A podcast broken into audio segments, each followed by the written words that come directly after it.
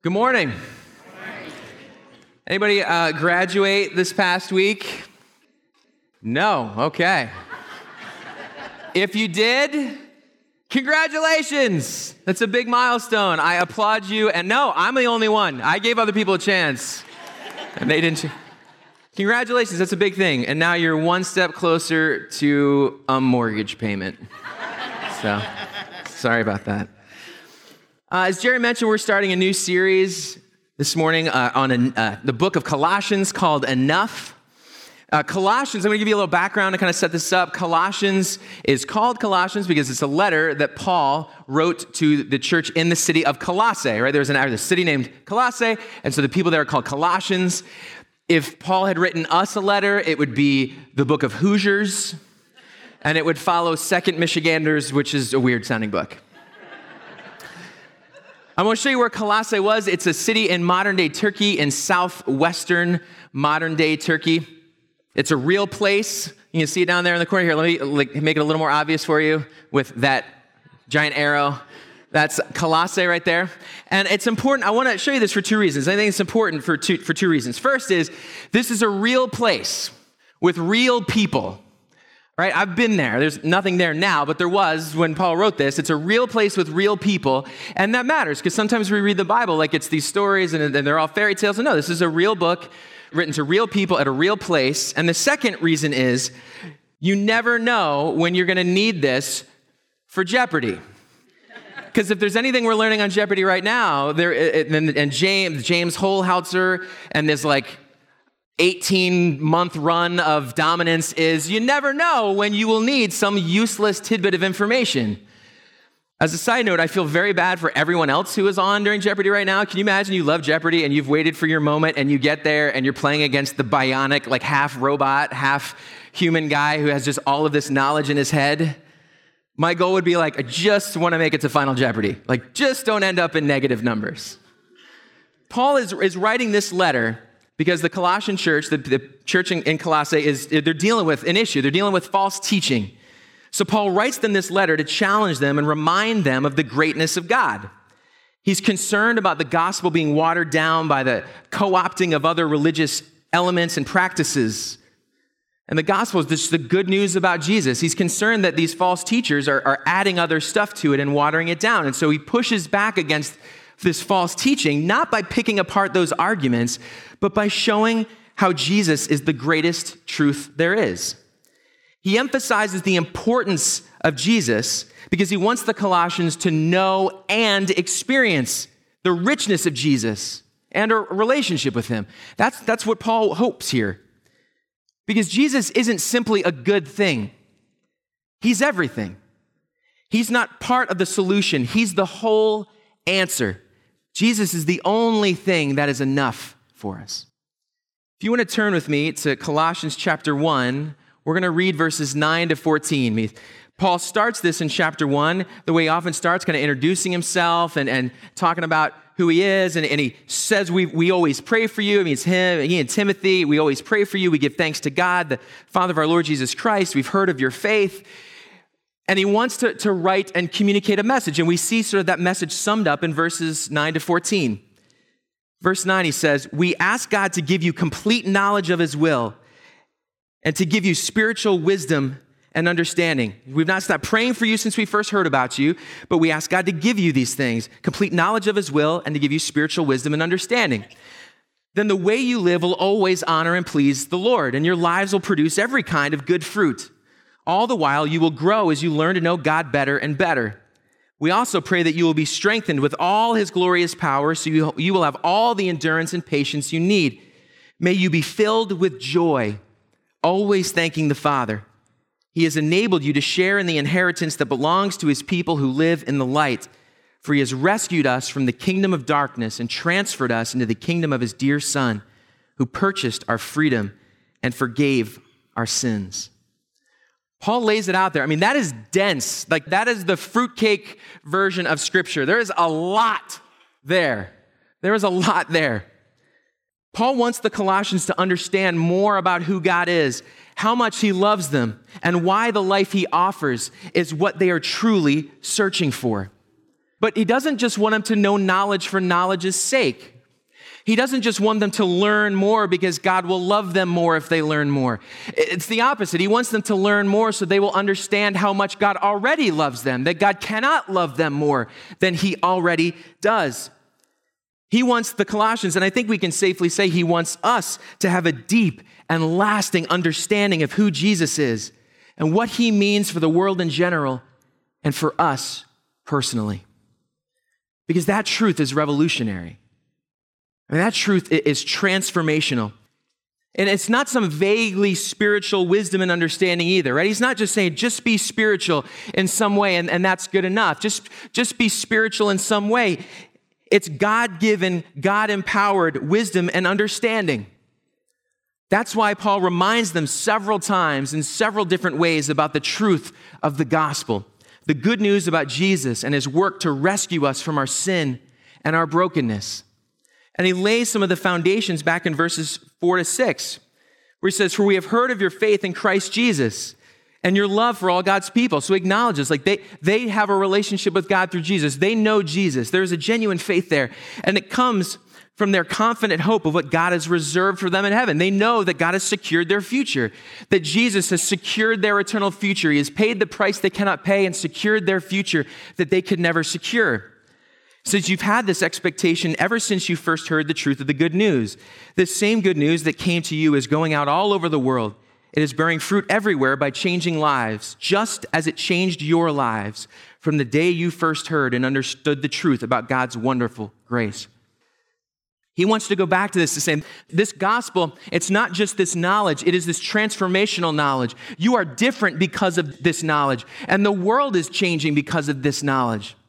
And he fleshes it out more later on in verses 12 to 14 when he says he has enabled you to share in the inheritance that belongs to his people. What he's saying is that, that we do not deserve an inheritance. We have not earned an inheritance. Instead, God in his love grants us the inheritance of his son. He, because of Jesus, we have a, a share that we would not have otherwise, which is incredible.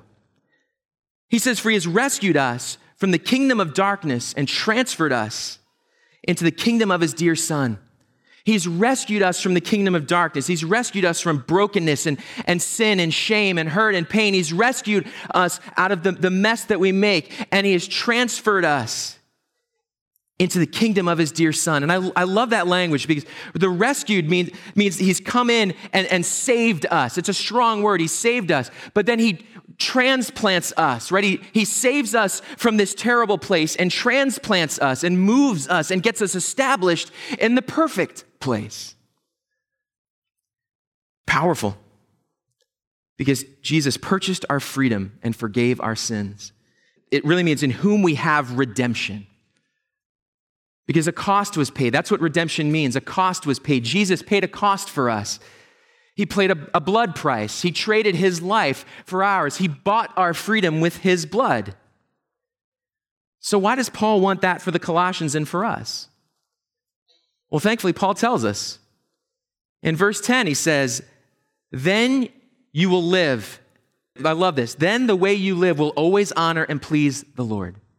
The reason this knowledge matters, the reason that growing in our understanding of who God is matters, the reason that, that Paul wants us to experience the fullness of God is that when we do that, the way that you live will always honor and please the Lord. And now it's not just because that's what it looks like to love and obey uh, God on our part, right? But that's also because that's how we experience the rich, meaningful, satisfying life so that, that we desperately want to know. The, when the most powerful person says jump, the answer is, How high would you like, sir?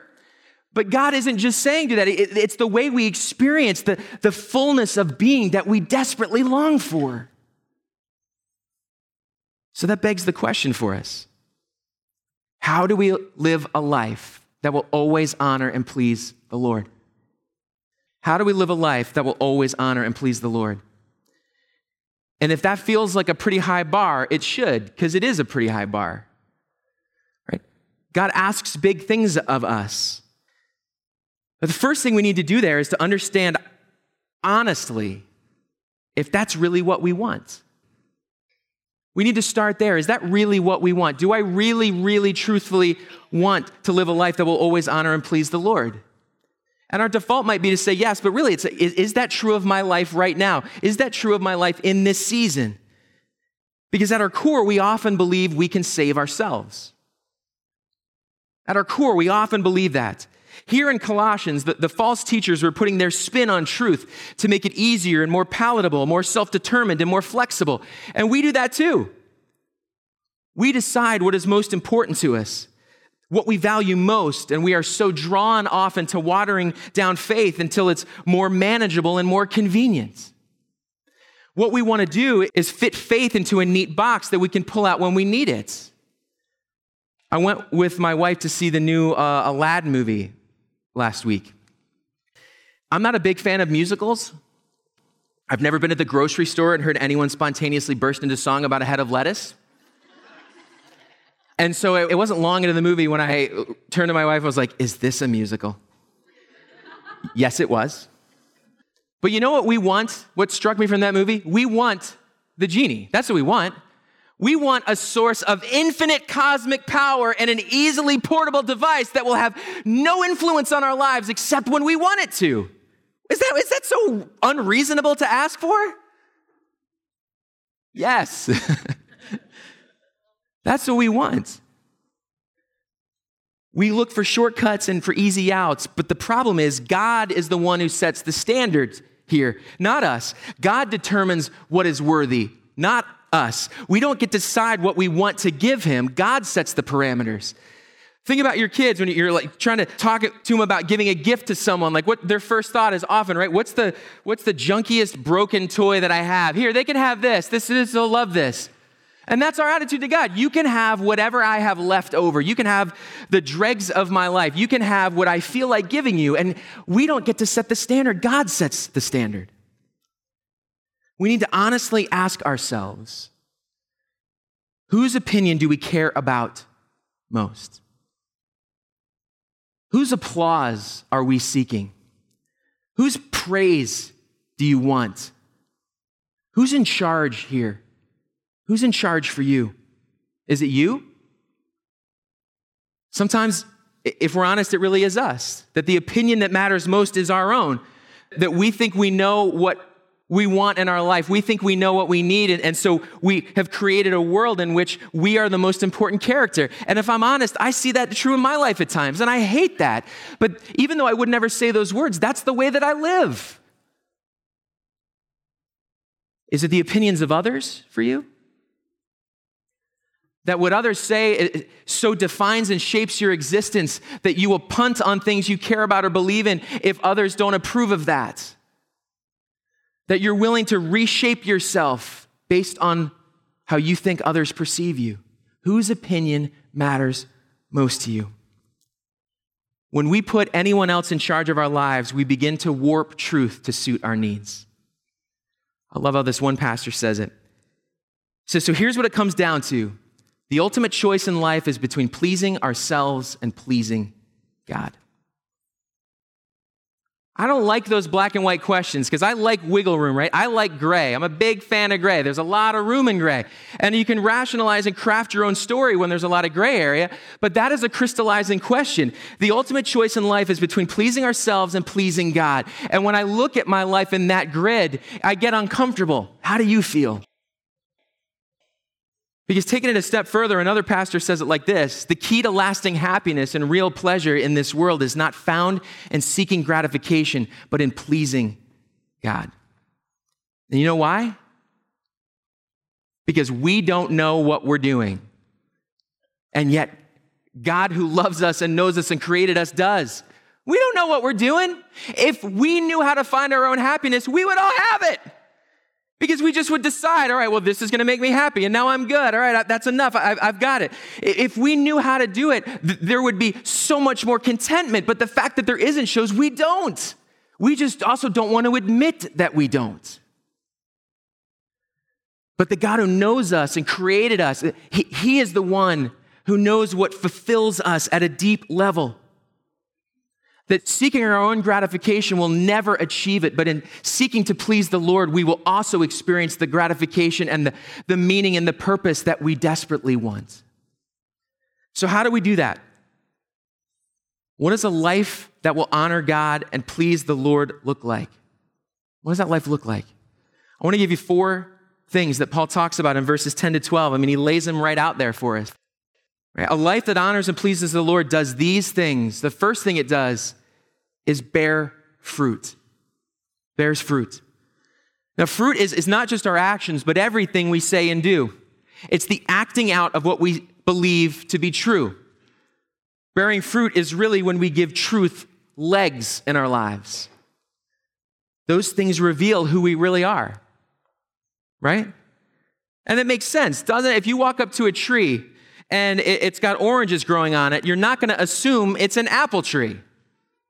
That would be weird. What comes out when we get jostled and shaken by life is what's inside of us. Does it match who you say you are? What does your fruit say about you?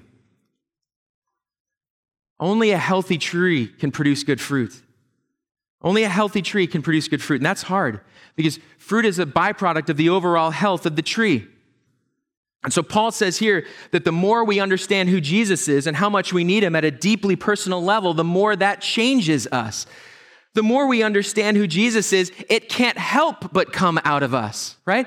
The more we are overwhelmed that God would love us this much, that his son would step into time to live the life we should have lived and die the death we should have died, we can't help but share that. It can't help but change us. Think about it like this it's like doing an experiment with a child where you take like a flower and you stick it in a, in a glass of dyed water, and what happens? You know, you watch the flower kind of suck up this dyed liquid into the, stem and, and, into the petals, and the color of the flower changes because it's, it's sucking up this, this dyed liquid and it's changing the flower. That's what it means, right? Bearing fruit is an example, is a picture, is a sign that we're living a life that pleases God because we can't help but look different when we are rooted in Him. The more we understand and experience Him, it can't help but change us. Second thing that Paul talks about is we grow in knowledge. We grow in knowledge. Just like in any relationship, the more you learn about someone, the richer the relationship gets, right? It's hard to love someone that you don't really know. But the more you learn, the deeper and more meaningful the relationship gets. My f- favorite thing about being married to my wife, Bethany, is that she gets me better than anyone on the planet. I mean, she knows me. We will be sitting down watching TV, and I will laugh at a commercial, and she will say, You, you were laughing about this, weren't you? And it's like, Yes, I was. Get out of my head. It's so rich. It's learning her and what makes her tick and, and her family and, and what she loves, what she doesn't like. I mean, th- those things, that's what makes the relationship so rich. God is so big and so powerful and so amazing and so wonderful that we can't ever hope to fully understand him. There will always be more to know and experience about him. And when we grow in our knowledge and understanding of God, we grow personally. Think about it like cooking. The more you learn about cooking, the better your food gets. Certain things work really well together, right? Certain things don't. Things like peanut butter and chocolate go, inc- I don't even like chocolate, and like those things were like made for each other. Bacon and eggs, tomatoes and fresh mozzarella, they just work together. And the more you learn, you learn those things. And, and certain things do not go together peanut butter and pickles. No. Fish and hot fudge. Onions and absolutely anything anything. I've lost this side of the room. they don't go well together. But the more we learn and we understand different things, we get to experience a different type of food. My wife and I were out somewhere and they had, you know, like a crudité set up, like fruit and crackers and cheese. And I was telling a friend of mine, you know what's really good? If you get like a sharp cheddar and you eat it with a grape, like at the same time. Like it's really good. It's a really good pairing. And my wife looks at me and says, You learned that from Ratatouille, didn't you? I'm like, no. Yes. But it was really good. I didn't know. I didn't know. More of the right ingredients create richer, deeper flavors. That's one of the reasons that I love getting to teach like this, because every time I do, I am challenged personally. I learn so much. God pushes me that my understanding of who God is gets a little bit bigger and a little bit deeper and a little bit fuller, and I can't help but be moved by that. How do we grow in knowledge? Spend time with God, spend time with Him. Learn him like you learn about your favorite TV shows or your favorite hobbies or the lyrics to your, to your favorite obscure 90s hip hop songs. Learn him. Read the Bible. Dive into the Ridge Reading Challenge if you haven't started that yet. If you're saying, I don't feel close to God or I don't feel like I know him, my first question would be, Are you spending time with him? When I feel disconnected in my life, if I'm honest and I stop and I pause, those are usually the moments where, where I'm not spending time with God just to enjoy Him, just to learn for my sake. Grow in knowledge of who He is. The third thing is be strengthened. Be strengthened. And I know that might sound weird because it's like, that sounds like passive. How do I be strengthened? Well, really, it's less a command to be strengthened and more a result because when we're living this kind of life, we are allowing God to strengthen us. We are strengthened by God. We're getting out of His way and allowing Him to work in and through us. Because that's the great love of God is that God doesn't say you couldn't be perfect beforehand, but now that you know Jesus, you must be perfect on your own. He says, let me work in and through you and enable and empower you. And He breaks it down right here. He says, being strengthened helps us develop endurance. Endurance here is God given strength through faith in the most difficult of circumstances.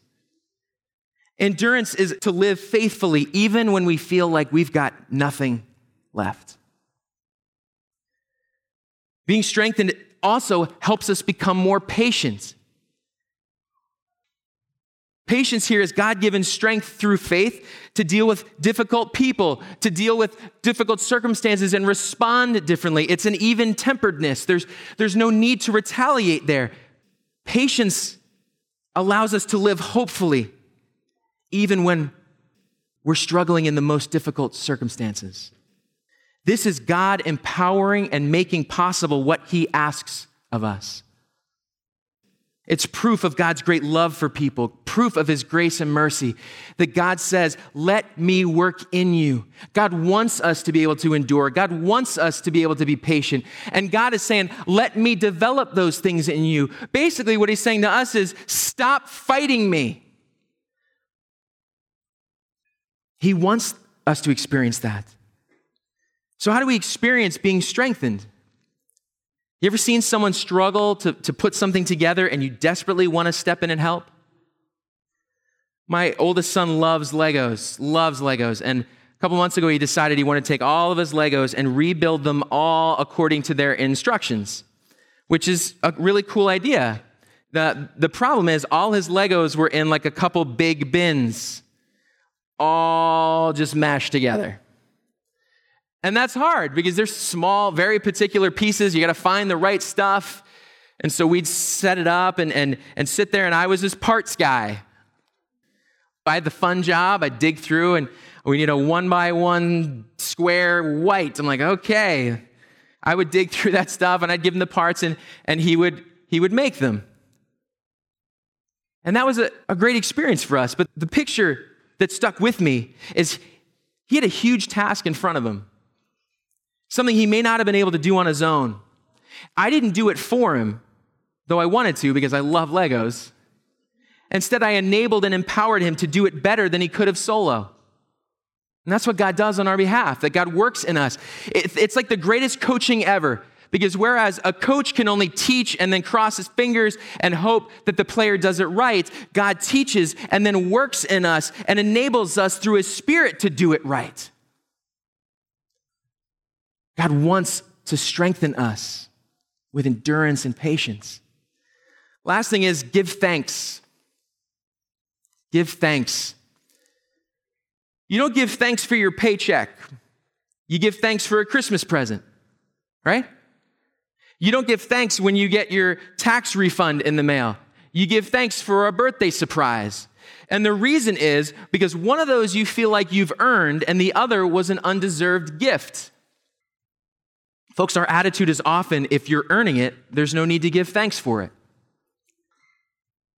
We apply that to spiritual things as well.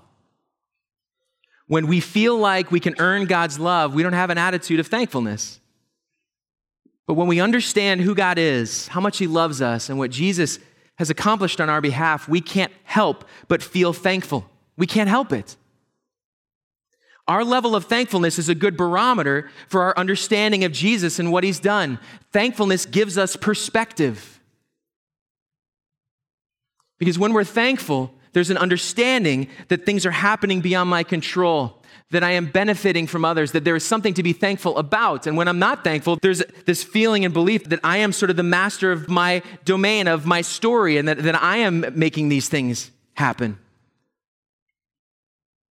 And it's not really about not just giving thanks to others, but really about giving thanks to God. And the reason is because all good things come from Him so that even in the worst moments of our life, we can see that there are good things happening, even if they're tiny little small good things, and know that God is present and still doing good, that God loves us and is invested in our story. And even in, in the absolute worst, most unredeemably painful moments, we can say with gratitude that God is engaged with us, that we are not forgotten, that the powerful, sovereign Lord of the universe, with all of the, this influence, cares about me and my story intimately. We can be thankful for that, that we are not forgotten or on our own. And giving thanks when we're able to do that, that's a, a sign that we're living this kind of life that Paul calls us to here. A life that will always honor and please the Lord because it shows that we have this perspective that God is interceding on our behalf. And the way we do this, it starts with attitude. It starts with our heart. We are first thankful in our heart before we're ever thankful anywhere else. It starts with that understanding of the love that God has for us and the way He would move towards us, that God would bless us, that God cares for us. When we get that, when we, when we give thanks, we, we show that we understand that a little bit better. I find it interesting that these four things that Paul talks about are all God focused and not us focused. They're all God focused and not us focused. We bear fruit because of what God does in and through us. We grow in knowledge of God because God has revealed himself to us. We are strengthened by God's power. We give thanks for who God is and what he's done. We give thanks because there are things to give thanks for. Years ago, there was a young pianist prodigy. He was incredibly gifted, and people were excited about his first concert. That first public concert was going to be at Carnegie Hall. So the night of the concert, he walks out onto the stage in his fancy tuxedo and he plays for 90 minutes. And it was incredible. I mean, it was incredible. He played with passion and emotion. People were deeply moved, they were in awe of his talent. When he finished playing, he stood and he walked to, to center stage, and people began to clap. The applause grew, and people all over began to stand up and cheer until the whole audience was on their feet. I mean, this is powerful. What was interesting was how the young prodigy responded. As the audience applauded, he stood and he stared back at the center chair of the first balcony. People were clapping and shouting, Bravo, and recognizing his talent, and yet he stood there and he stared silently back at the center chair of the first balcony the audience began to notice what was, what was happening and it, it, became uncomfortable. People began to turn around and, and look for what he was staring at. And then they noticed that there was one man in the entire hall that wasn't standing an old man w- with a long white beard who was sitting in the center chair of the first balcony. That man was the prodigy's teacher. It didn't matter what these other folks thought of his playing, it mattered what that guy thought of his playing. And so he waited and he waited, and eventually the teacher began to clap, and he too stood up, and only then did the prodigy take his bow. Who sits in the center chair of the first balcony for you? Who sits in the center chair of the first balcony for you? Whose praise do you care about the most? Whose applause do you need? Because, folks, whoever sits in this chair for you determines your purpose. What Paul is telling us here is that Jesus needs to sit here. Now, there might be some of you that are thinking, yeah, you know, I'm a Christian and Jesus sits there. And so maybe my question for you is who's sitting there right now, today, in this moment? Who's sitting there in this season of life for you? Who's sitting there in the situation you're going through? Who is sitting there? Because when it's Jesus, that changes everything. It may not change our circumstances the way we hope, though it may, but what it will change is us our attitude, our approach, our hope, our eternal perspective, our ability to be thankful. Who sits in this chair for you? Let's pray. Father God, we thank you that you love us. Father, we thank you that you care about us more than we can imagine, Lord. Father, would you challenge each of us right now as we sit here thinking, who have we put in that chair in our lives right now? Who sits there today in this moment? Because, Father, what you want us to know is that it's not about us doing all of these things, it's about what you have done for us. And that when we understand that, how deeply you love us, how you have rescued us and transported us to a new future, how you have redeemed us through your Son, Lord, then everything is changed. Father, would you help us to understand and experience that in a new way today? Father, meet us each where we are and help us to take one more small step in that journey. Give us a little bit bigger glimpse of, of who you are. Help us to let you in more and more. Father, thank you that you meet us where we are and you bring us to yourself. Pray this in your son's precious name. Amen.